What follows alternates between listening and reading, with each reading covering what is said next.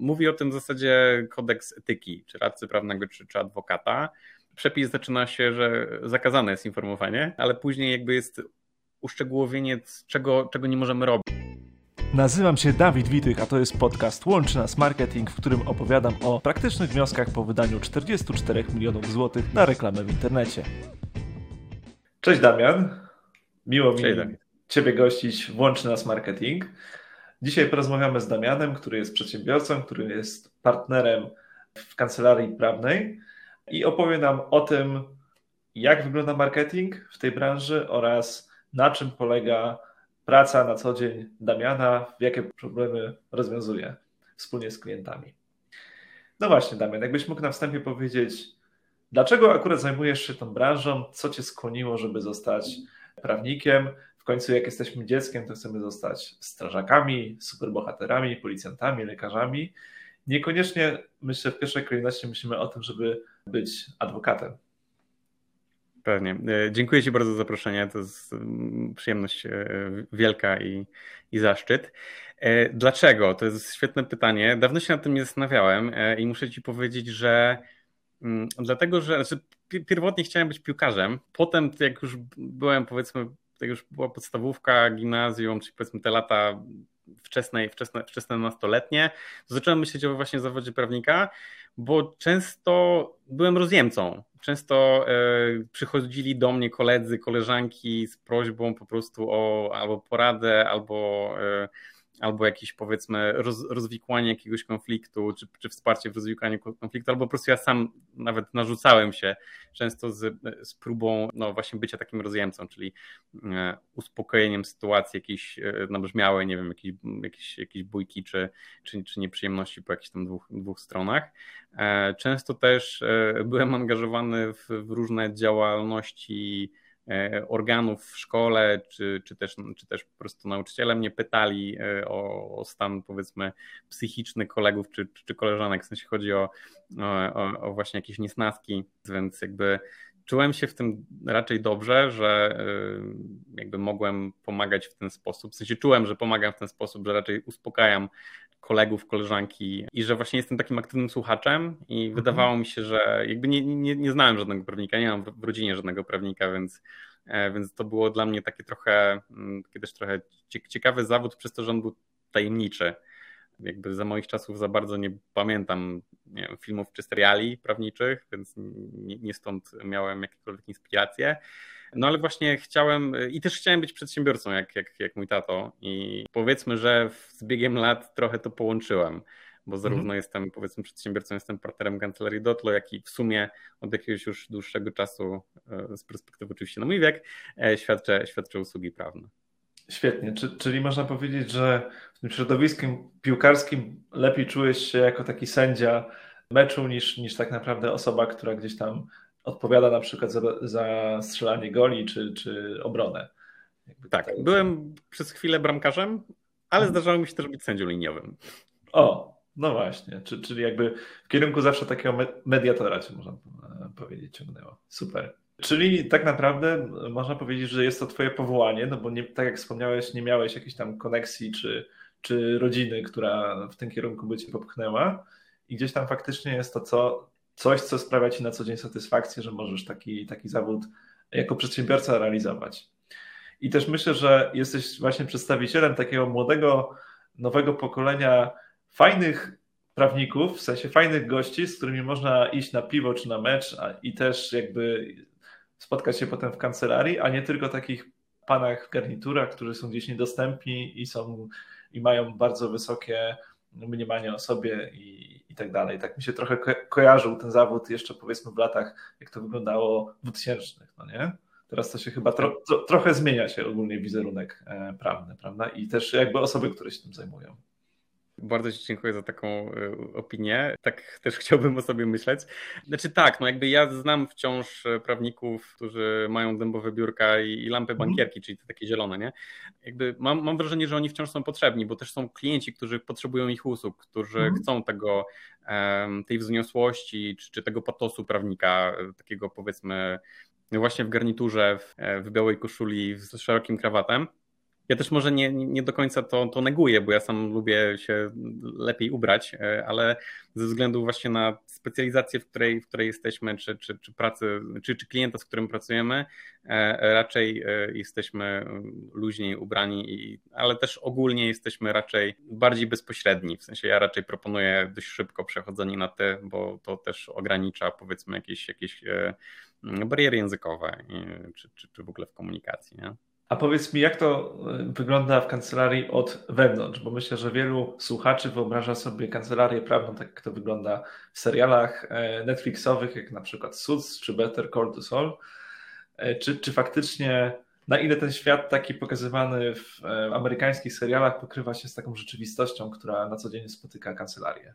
Pewnie. To też zależy, jaka kancelaria. E, mhm. My akurat świadczymy usługi na rzecz podmiotów z branży raczej nowych technologii, czyli software house'ów. Generalnie robimy projekty technologiczne, mhm. E, więc e, my rzadko spotykamy się z klientami u nas w biurze. Znaczy, mamy salę konferencyjną, ale najczęściej spotykamy się z klientami na, na telekonferencjach. Więc mamy telewizor, mamy kamerkę i jakby spotyk- nie, nie wiem, jest nas kilku prawników w, w, w sali konferencyjnej i klient czy inni uczestnicy konferencji wyświetlają nam się na telewizorze, e, więc nie mamy recepcji i to jest pewnie jakaś taka największa różnica, chociaż wciąż są kancelarie z recepcjami, też jakimiś takimi większymi, z, z recepcjonistką czy z recepcjonistą.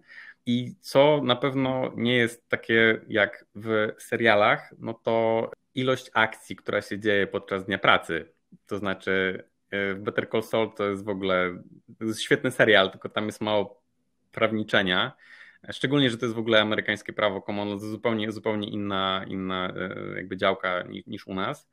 Dwa, też jakby w Polsce choćby, czy w ogóle w Europie różnic, y, jakby będzie różniła się kancelaria procesowa od kancelarii, która się zajmuje na przykład projektami, przygotowywaniem um, umów, obsługą bieżącą, a też taką kancelarią, czyli taką kancelarią powiedzmy jaką jesteśmy my, a też taką kancelarią powiedzmy wielkoformatową, która robi wszystko to, to, też są duże różnice. A co do tej akcji, no to ktoś czyta książki na przykład Remigiusza Mroza albo, albo ogląda seriale z Chyłką, czy, czy w ogóle ogląda właśnie Better Call Saul czy, czy Suców, to niestety nie jest tak jak w tych serialach, tak? W sensie, no Mróz też nie pisałby książki o typowym dniu prawnika, bo one są, to, to byłoby po prostu nudne, tak? Mhm. Ja zacząłem dzisiejszy dzień od pisania umowy e, dla klienta z bankiem, która ma sto kilkadziesiąt stron, tak? No to nie jest, y, jakby dla mnie to jest ciekawe, to jest, y, jakby ja lubię wchodzić w, w negocjacje, sprawdzać, jakby mm, ustalać taki stan, e, który byłby najkorzystniejszy dla obu stron. Oczywiście z uwagą na, dla mojego klienta, ale który będzie satysfakcjonował obie strony i mnie to cieszy, ale to nie jest tak jak w serialu. Znaczy też mamy bardzo ciekawe, czy tam powiedzmy stresujące momenty, które można byłoby uwiecznić e, w jakimś odcinku serialu. Pewnie udałoby się z tego coś zrobić, ale to jest raczej raz na dwa tygodnie, raz na tydzień, czasami raz na miesiąc, a nie codziennie. Jasne, czyli te 90% po prostu dnia to jest ciężka praca, rozwiązywanie case'ów i, i bieżących I spotkania. kwestii, tak, a w serialach zazwyczaj jest to po prostu podkręcone na zasadzie ekstremalnych sytuacji, które tak naprawdę występują. Dokładnie. Okay. No i u nas też e- nie ma narkotyków, tak? W sensie, więc jakby to nie jest bezpieczne. no tak, tak, tak. Tutaj jakby jak rozmawiam tak naprawdę z poszczególnymi mm, przedsiębiorcami, to zauważyłem, że każdy w zależności od branży ma jakąś taką jedną supermoc. Na przykład jak rozmawiałem z Wiktorem Jodłowskim, który jest właścicielem szkoły językowej, to on potrafi po wysłuchaniu dwóch zdań, jak mówisz po angielsku, zakwalifikować się na jakim poziomie na przykład umiejętności jesteś. Jak ja sprawdzam jakąś stronę internetową, to jestem w stanie od razu powiedzieć, co tam by można było pięć rzeczy na przykład poprawić, żeby ona skutecznie przekładała się na zapytania czy sprzedaż. U ciebie to pewnie jest trochę tak, że jak spojrzysz na umowę, to jesteś w stanie powiedzieć jakby od razu, jakie są tutaj zagrożenia i co warto byłoby na przykład poprawić, prawda? No może nie od razu, ale na pewno już po, po, pierwszych, po pierwszej stronie, po pierwszych dwóch stronach po pierwszej stronie stwierdzić. O dokładnie. Co jakby E, osobie, która na co dzień się tym nie zajmuje, zajmie wielokrotnie po prostu więcej czasu, a i tak nie wyciągnie tak trafnych jakby wniosków nie? na ten temat. No i właśnie tutaj chciałem dopytać. Pracujesz z branżą IT, z branżą technologiczną głównie i to są mega skomplikowane tematy. Na zasadzie często na przykład języki programowania, które nic nie mówią e, osobom, które nawet prowadzą takie firmy, gdzieś tam znają tylko na przykład podstawy i zlecają tą pracę jak sobie radzisz z tym przygotowaniem do, do danego tematu, żeby tą chociażby umowę rozumieć? To jest w zasadzie ta najciekawsza dla mnie i dla, dla dużej części naszego zespołu, jeśli nie wszystkich e, członków naszego zespołu, część naszej pracy, bo jakby nie mamy powtarzalnych za bardzo rzeczy, które robimy. Oczywiście zdarza się, że czasami musimy tak poprawiać takie same umowy albo zbliżone powiedzmy do siebie, albo negocjować takie same umowy, które mamy u klienta e, ustandaryzowane, ale właśnie jeśli przychodzi klient z jakimś fajnym, ciekawym, nowym case'em, Y, albo w ogóle klient przychodzi, no przychodzi nowy klient z branży, o której w ogóle nie zdawałem sobie sprawy, że taka istnieje, mhm. to mamy bardzo dużą motywację, żeby zrozumieć, co to, o, o, co chodzi. Ostatnio przyszedł do nas klient spółka szwedzka z polecenia. Napisał do mnie y, właśnie obecny klient na, na LinkedInie z branży outsourcingu usług w, w branżach platform e, e, dostawy jedzenia, czy gig platforms, tak, jak, mm -hmm. Uber, mhm. Bolt, Glovo. Początkowo zaczęliśmy bardzo szybko, bo oni potrzebowali sporo umów na, na już, e, na wczoraj. Przygotowaliśmy tę umowę, przy czym przygotowaliśmy je i poinformowaliśmy klienta, że nie jesteśmy do końca pewni, co oni właściwie robią. Mhm. Bo to jest naprawdę dość ciekawy case, gdzie mamy platformę, mamy pracownika, kuriera, mhm. który dowozi jedzenie albo, albo taksówkarza, e, który, który jeździ, jeździ na Uberze ale mhm. mamy też pracodawcę tego taksówkarza e, czy, czy, czy, tego kuriera, który dowozi jedzenie i, to, i ten pracodawca nie jest Uberem, ani Voltem, ani Glovo, tylko to jest powiedzmy jeszcze podmiot trzeci, a nasz klient jakby świadczy usługi na, na rzecz tego pracodawcy, tych kurierów. I, mhm. I, świadczy też usługi bezpośrednio tym kurierom. Jakby zrozumienie tego miszmaszu e, było dla mnie super, super interesujące. I jak już to rozumiem i, i pomagamy teraz e, wchodzić na y, nowe rynki temu klientowi, pomagamy w y, rozszerzaniu jakby zakresu funkcjonalności aplikacji mobilnej, którą kweruję kurierom.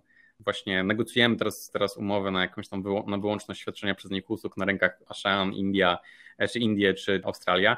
To jest mhm. super interesujące i super zajmujące i też bardzo się cieszymy, że ktoś nam tak zaufał, no bo to jest dla mnie jakby taka, taka nobilitacja, bo po pierwsze nie wiem od kogo jest, była rekomendacja, nie byliśmy w stanie z, z Bertanem, z klientem tego, tego ustalić.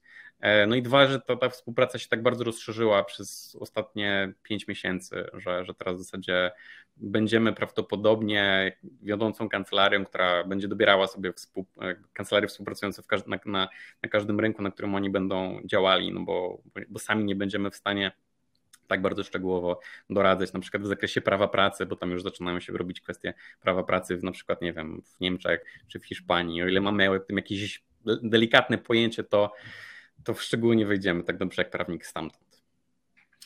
Czyli gdzieś tam, jeżeli nas słucha jakiś właściciel globalnego marketplace'u, to myślę, że dużo szybciej dogada się z kancelarią, która gdzieś tam specjalizuje się w tego typu tematach, niż z kimś, kto miałby od nowa jakby znowu przerabiać ten temat i jakby wdrażać się, uczyć się e, od podstaw, jak to wszystko działa w praktyce.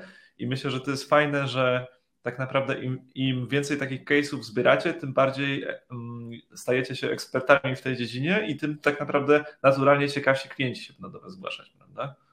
Mam taką nadzieję, bo jakby chcemy żeby po pierwsze bardzo nam zależy na dobrej komunikacji z klientem, no bo my też tak jak wy działamy na Slacku, na Asanie, zresztą sam wiesz, bo, bo, bo współpracujemy mm. na tych narzędziach, czyli jakby staramy się jak najbardziej skrócić e, kontakt, żeby być takim powiedzmy ala in-house'em, czyli takim powiedzmy pra, pra, prawie że prawnikiem wewnętrznym e, u naszego klienta, z którym współpracujemy, no powiedzmy w, większej, w większym zakresie. E, mhm. No i też chcemy po prostu rozumieć to, co, robi, to, co robią nasi klienci. W sensie jakby nie chcemy być od przygotowania jakiejś jednej umowy i dziękujemy, do widzenia, tylko chcemy właśnie razem z, z klientem ten, ten jego biznes rozwijać, bo, bo to też jest jedna z cech, które są dla nas bardzo istotne e, w zakresie współpracy. Chcemy być biznes friendly, chcemy, chcemy, nie, nie chcemy wrzucać e, powiedzmy kłód pod nogi, nie jesteśmy prawnikami, którzy powiedzą w przepisie jest tak, więc nie możesz tak robić tak, jak chcesz to robić, tylko staramy się znaleźć albo obejście, albo po prostu informujemy o ryzyku, które jest związane z takim, a nie innym postępowaniem, e, no i zostawiamy powiedzmy ocenę e, tego, e, czy to robić, czy nie klientowi. No tak, czyli takie podejście nie da się, staracie się zamienić na. Jest takie rozwiązanie, ale nie zawsze warto na przykład z niego skorzystać. Dokładnie. I, to jest też postawa, którą staram się uczyć właśnie pracowników. Nie? Na zasadzie, że zawsze szukajmy jakiegoś rozwiązania, po prostu wychodząc z tego pudełka typowych. jakby to zrobiła typowa agencja na przykład, nie? Tylko jak można po prostu faktycznie dojść do źródła tego problemu i je rozwiązać. I to jest, to jest myślę bardzo fajne. Powiedz mi, mamy za sobą e, dwa lata pandemii. Wspomniałeś, że w dużej mierze wy od początku obsługiwaliście klientów zdalnie, prawda? Dokładnie tak. No właśnie. Czy jakoś te ostatnie dwa lata wpłynęły na to, jak wasz kontakt z klientami się e, zmienił? Czy, czy jakby też może profil klientów, którzy zaczęli się zgłaszać do was się zmienił? Jak, jak to po prostu wpłynęło na wasz biznes? W naszym przypadku było więcej pracy. Nie wiem, czy to ma miało związek bezpośrednio z pandemią, chociaż podejrzewam, że tak. E, mhm. Czyli po prostu było jakby dużo podmiotów było zmuszonych do e, przyspieszenia planów e, digitalizacji albo wdrażało na szybko plany digitalizacji. Mhm. To jest choćby case jednego z takich powiedzmy kluczowych klientów The Hard Digital Gateways, który świadczy usługi outsourcingu bankowego, czyli umożliwia zdalną weryfikację klienta pośrednictwem liveness, czyli powiedzmy sprawdza, skanuje twarz i dowód osobisty, żeby potwierdzić tożsamość. No i mhm. jakby wcześniej wdrożenia w bankach, no ale one strasznie przyspieszyły właśnie w dobie pandemii, no bo banki musiały się zamknąć częściowo albo bardzo ograniczyć swoją działalność taką placówkową, e, więc jakby ten sposób, ten cyfrowy sposób pozyskiwania klientów był kluczowy, żeby w ogóle mogli, mogły działać. No ale to, to, to, jest, jedna, to jest jedna branża, tych branż było, było mnóstwo, mm. więc w zasadzie y, trafiały, trafiały do nas różne podmioty, albo nasi dotychczasowi klienci więcej od nas chcieli, no bo też dużo więcej regulacji się pojawiało w związku z, z pandemią. Tak? Mieliśmy rozporządzenia i, i, powiedzmy, nie wiem, tworzenie prawa w PowerPoincie czy na prezentacjach i, i trzeba było na to bardzo szybko reagować. Jasne. A jeśli chodzi o taki element, bo na przykład mamy klienta, który jest producentem kawy, kawiarz i jego ważną grupą docelową są właśnie kancelarie prawne, gdzie on dostarcza e, wysokiej jakości kawę. Czyli takie budowanie otoczki, że jest recepcja, że jest to zielone biurko, prawda, że jest dobra kawa i tak dalej. Jak wy zastępujecie to, ten element e, właśnie w obsłudze zdalnej? Nie zastępujemy już, bo mamy biuro, chociaż też przez pierwszy rok działalności, czy nawet trochę więcej nie mieliśmy biura. I w sensie, no jakby z mojej perspektywy, ja wzrastałem w kancelarii, gdzie był ekspres i że, gdzie tą kawę się trzeba, jakby trzeba było ją zrobić, trzeba było ją wypić w ciągu dnia. To też jest w ogóle dla mnie dość, dość, ważna, dość ważny rytuał mhm. poranny. Mhm. I, I, ja też w ogóle lubię bardzo kawę, chociaż od kawiarza kawy jeszcze nie piłem. Eee, my zamawiamy akurat kawę z Hard Beans, więc jak klient już do nas się zdecyduje przyjechać czy przyjść, to, to też go jesteśmy w stanie gościć dobrą kawą. Ale mam wrażenie, że, że kawa w związku z, jakby z całą tą otoczką, czy współpracą, czy, czy, czy relacją, to jest taki, taka wisienka na torcie, czy to jest coś po prostu coś pozytywnego, ale, ale niekoniecznego, bo jakby jesteśmy zawodem zaufania publicznego. W sensie jakby prawnik to jest osoba, której klient musi ufać, bo jak, jak, jak klient nam nie ufa, to ta współpraca się nie ma prawa, mhm. Y, nie ma prawa być skuteczna, tak? Bo raz my musimy być na wyciągnięcie ręki i, i czy, czy, telefonu i musimy, musimy ten telefon odebrać, żeby doradzić, żeby, żeby porozmawiać, żeby czasami uspokoić, bo też dużą sferę naszego życia to jest jakby taka trochę psychologia, czyli uspokajanie w razie mhm. ewentualnych gdzieś tam nerwów, stresu bo nie zawsze coś jest tak ryzykowne, być może klient myśli, albo odwrotnie, czasami też musimy niestety ostrzec. I to jest coś fajnego, coś dodatkowego. Tak jak na przykład taras w naszym biurze, jak najpierw klient przyjdzie, może sobie usiąść, możemy pogadać na tarasie z, z ładnym widokiem na plac solny, ale to jest dodatek. To jest, to jest bardzo fajne, to jest bardzo przyjemne, tak samo tak jak ta kawa, ale no nic nie zastąpi, myślę, słów, komunikacji i tego zaufania, które budujemy czasami dniami w trudnych sytuacjach, tak jak w wspomnianym e, AppJobsie, czyli, czyli tym szwedzkim kliencie, z którym po prostu budowaliśmy bardzo bliską relację przez dosłownie wiele godzin spędzonych, przepalonych na, na, na projekcie wspólnie i dowożeniu naszej pracy terminowo i, w dobrej jakości, czy w lepszej jakości niż, niż szwedzka kancelaria, do której się przyzwyczaił e, nasz obecny klient. A czasami to jest właśnie, to są, to są miesiące, to są, to są spotkania, to, to, jest, to jest właśnie budowanie zaufania przez, no właśnie jakość obsługi, e, rozmowy, e, rozmowy czy, czy, czy negocjacje, czy, czy właśnie produkty, czy, które, które tworzymy. Tak, doskonale wiem o czym mówisz, bo myśmy przed pandemią wynajęli w Trójmieście biuro z widokiem na morze a tak naprawdę w czasie pandemii okazało się, że 100% mm, naszych klientów obsługujemy teraz zdalnie. Zmieniliśmy nawet model biznesowy pod to właśnie, żeby nie obsługiwać tylko klientów lokalnie, ale też z całej Polski. I jak przychodzi do nas klient, to jest na zasadzie wydarzenie w biurze, prawda? Że raz na dwa tygodnie, czy raz na e, miesiąc pojawi się ktoś na żywo, nie? I tak naprawdę teraz ten taras bardziej służy temu, że korzystają z niego pracownicy, żeby się zrelaksować, niż temu, żeby klient jakby obejrzał i tak jak wspomniałeś, jest to bardziej wisienka na torcie nie? naszej działalności niż, niż to, co jest jakby niezbędne, żeby tych klientów jakościowo obsługiwać. Myślę, że to jest też ciekawy jeszcze jeden element, że obsługujecie branżę technologiczną i ona w dużej mierze składa się z introwertyków, którzy nie potrzebują jakby chyba tego całego przedstawienia, które, które jest e, związane z, ze spotkaniem na żywo i wręcz daje im to chyba takie poczucie bezpieczeństwa i ich naturalne środowisko, że gdzieś tam zdalnie możecie porozmawiać, prawda? Nie zawsze, ale, ale generalnie zgadzam się, tak. Znaczy, mi się bardzo dobrze pracuje z introwertykami, bo ja też chyba jestem trochę introwertykiem. Im mniejsza bariera w kontakcie, bo mam też takie wrażenie, że, że, że dużo osób w branży, e, czy, czy wśród naszych klientów po prostu jest bardzo bezpośrednia. Nie, mhm. nie owija w bawełnę. Ja to też bardzo lubię, bo i, i cenię, jak ktoś e, nawet czasami po prostu w nerwach powie o tym, że coś, albo że ktoś go zdenerwował, albo że, że jest jakiś problem który powinniśmy rozwiązać, bo to jest jakby bardzo, bardzo znowu szybka droga komunikacji. Przyznam szczerze, że nie wiem, jak to do końca wygląda w przypadku obsługi osób powiedzmy mniej bezpośrednich albo osób fizycznych, czy, czy takich konsumentów można powiedzieć, czy obsługi procesowej, czy prawa rodzinnego, czy, czy spadkowego. No miałem z tym jakąś taką drobną, jakieś takie drobne Jasne. doświadczenia z, z uniwersyteckiej poradni prawnej, ale to z mhm. czasów studenckich i i już niewiele z tego, z tego pamiętam. W sensie pamiętałem, że nigdy nie chciałem jakby tego robić tak bezpośrednio. W sensie wolałem robić e, tematy biznesowe i mam wrażenie, że w biznesie ze względu na to, że czas jest bardzo cenny, to e, niezależnie od tego, czy mamy do czynienia z ekstrawertykiem czy z introwertykiem, te tematy muszą być pchane szybko, komunikacja musi być szybka. Z ekstrawertykiem może różnica jest e, czasami taka, że czasami po prostu wdajemy się w jakąś taką luźną dyskusję czy to w temacie projektu, w którym pracujemy, czy jakichś takich luźnych rzeczy w stylu, nie wiem, jak, jak planujesz weekend, czy, e, czy gdzie jedziesz na wakacje. Jasne, czyli czy jakby sprawdza się jednak to, żeby zbudować poczucie bezpieczeństwa i relacje trochę jak tak naprawdę psycholog, któremu można się bezpośrednio wyżalić, powiedzieć wprost, jakie się ma problemy, niż jakby samo to, że e, żeby czuć, że tak naprawdę w tej kancelarii, no to kurczę, ta stawka godzinowa się zgadza, bo mają whisky, no nie dobrą, e, paroletnią czy paronastoletnią e, w biurze. Chciałem jeszcze podpytać o taką kwestię reklamy, no bo tutaj większość słuchaczy aktywnie szkoli się i, i rozwija w temacie marketingu. Branża prawna ma wiele ograniczeń, chociażby to, że nie można robić remarketingu, czy jednej ze skuteczniejszych form reklamy, która pomaga na przypominaniu wielokrotnie banerami reklamowymi czy filmami o istnieniu marki.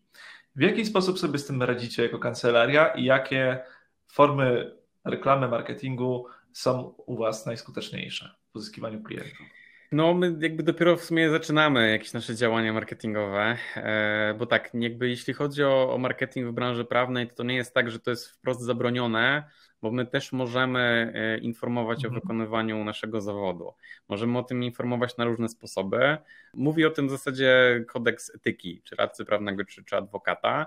Przepis zaczyna się, że zakazane jest informowanie, ale później jakby jest uszczegółowienie, czego, czego nie możemy robić, że nie możemy informować o wykonywaniu przez nas zawodów w sposób, który jest sprzeczny z prawem, dobrymi obyczajami, czy coś, co, czy, czy w sposób, który może naruszyć godność naszego zawodu. Tutaj niestety przez to, że te pojęcia w kodeksie etyki są tak generalne, ogólne, i nawet y, osoby, które interpretują te przepisy, sugerują, że to powinno być analizowane case by case, no to potem jak ktoś zaczyna robić na przykład remarketing, to dowiaduje się po jakimś czasie jako pierwszy, że no nie może tego robić, bo to wpływa na, na prywatność. No i o tej prywatności też jest mowa, bo nie możemy reklamować, czy powiedzmy mhm. informować o, o, o, wykonywaniu zawodów w sposób, który, jest, który by naruszał, naruszał sferę prywatności.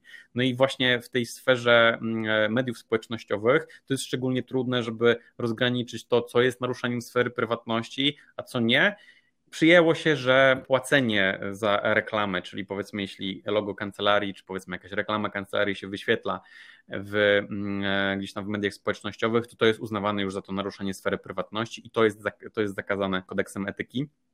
to nie jest tak, że dostaniemy, że, że kancelaria dostanie za to jakieś kary finansowe, ale możemy mieć nieprzyjemności w zakresie dyscyplinarnym, czyli nawet krajnie może ktoś nas pozbawić zawodu, chociaż też prawa do wykonywania zawodu, chociaż to już jest naprawdę bardzo mało, może nie bardzo mało prawdopodobne, tylko to już jest skrajność. I teraz. Ale jak dobrze rozumiem, jakieś... promowanie marki osobistej jest jakby dozwolone, tak? W takim przypadku, jeżeli chcesz się jako Damian promować, a nie jako logo konkretnej kancelarii.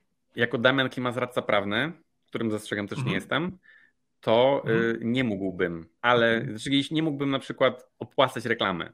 Jeśli bym na przykład stworzył kurs internetowy, to sam ten kurs już raczej mógłbym reklamować, czyli jakby płacił, płacić za reklamę. Czyli jakby z racji tego, że to ma jakąś wartość informacyjną, to ma wartość szkoleniową, to ma wartość, która nie jest bezpośrednio związana ze świadczeniem usługi prawnej. Bo na przykład jeśli bym stworzył reklamę Cześć, jestem Damian, jestem radcą prawnym, najlepszym specjalistą e, w zakresie, nie wiem, ochrony danych mhm. albo outsourcingu bankowego. Tak. Przyjdź do mnie, doradzę ci, jak skutecznie zawrzeć umowę z bankiem. Czyli tak jak to się dzieje w Stanach Zjednoczonych, to to byłoby mhm. zakazane i prawdopodobnie straciłbym prawo do wykonywania zawodu, albo przynajmniej miałbym bardzo duże nieprzyjemności w związku z postępowaniem dyscyplinarnym, który by na pewno ktoś w stosunku do mnie wszczął. No i teraz ja nie jestem, więc w sumie mógłbym to robić, ale nie robię tego i nie będę tego robił i nasza kancelaria też tego nie będzie robiła, no bo my mamy jakby wśród w gronie wspólników radcy prawnego, mamy w gronie jakby pracowników radców prawnych i adwokatów, więc no siłą rzeczy to też wpływa na nich, więc byłoby to tak. analizowane rozszerzająco. Także z tą sferą personalnego e, marketingu bym uważał, ale jeśli chodzi, moim zdaniem, jeśli chodzi o powiedzmy marketing produktu, który nie jest wprost doradztwem prawnym, mhm. czyli na przykład szkoleniem, to już, to już, to już myślę, że, że, że, że zdecydowanie bardziej. I to jest dużo mniej ryzykowne. Czyli hej, jestem Damian i chciałbym Ci pokazać platformę szkoleniową, która uczy branży IT, jak korzystać z usług prawnych. Będzie ok. I jeżeli ktoś padnie na pomysł, żeby akurat z Wami się skontaktować po wysłuchaniu szkoleń, no to ma do tego jak najbardziej prawo. Tak, no i albo na przykład szkolenie, y, najczęstsze błędy, e, albo super złote praktyki w zakresie tworzenia umów w branży IT. To jest coś, co moglibyśmy reklamować. I wtedy remarketing też jak najbardziej wchodzi w grę. Okej, okay, czyli pokazujesz znowu na przykładzie praktycznym, że coś takiego jak nie da się nie istnieje, tylko kwestia jest, jak zrobić to inaczej, żeby się dało, prawda? Dokładnie, jak to ubrać i jak to zabezpieczyć, tam powiedzmy jak ograniczyć ryzyko, bo to zawsze generalnie jest kwestia e, ryzyka, ograniczenia go i w ogóle apetytu na to ryzyko, no bo ktoś może mieć ten apetyt większy, bo chce mieć większy jakiś tam e, udział w, w rynku czy, czy zwrot z kampanii, a ktoś, kto nie chce ryzyka, to, to nie będzie go podejmował. Czy są jakieś takie źródła wiedzy jakieś takie miejsc, książki, które warto byłoby w dziedzinie marketingu i prawa połączonego ze samym tematu e, zagłębić. Co, czy polecasz jakieś takie miejsca? Nie wiem, czy jest jedno takie miejsce, które bym polecił. Jeśli chodzi o, jeśli chodzi o jakieś takie źródło informacji, z którego, którego możemy, mm, czy ktoś może wyciągać wiedzę na temat tego, co można, co nie w marketingu, no to kodeks etyki e, adwokata czy radcy prawnego i komentarze do tych przepisów.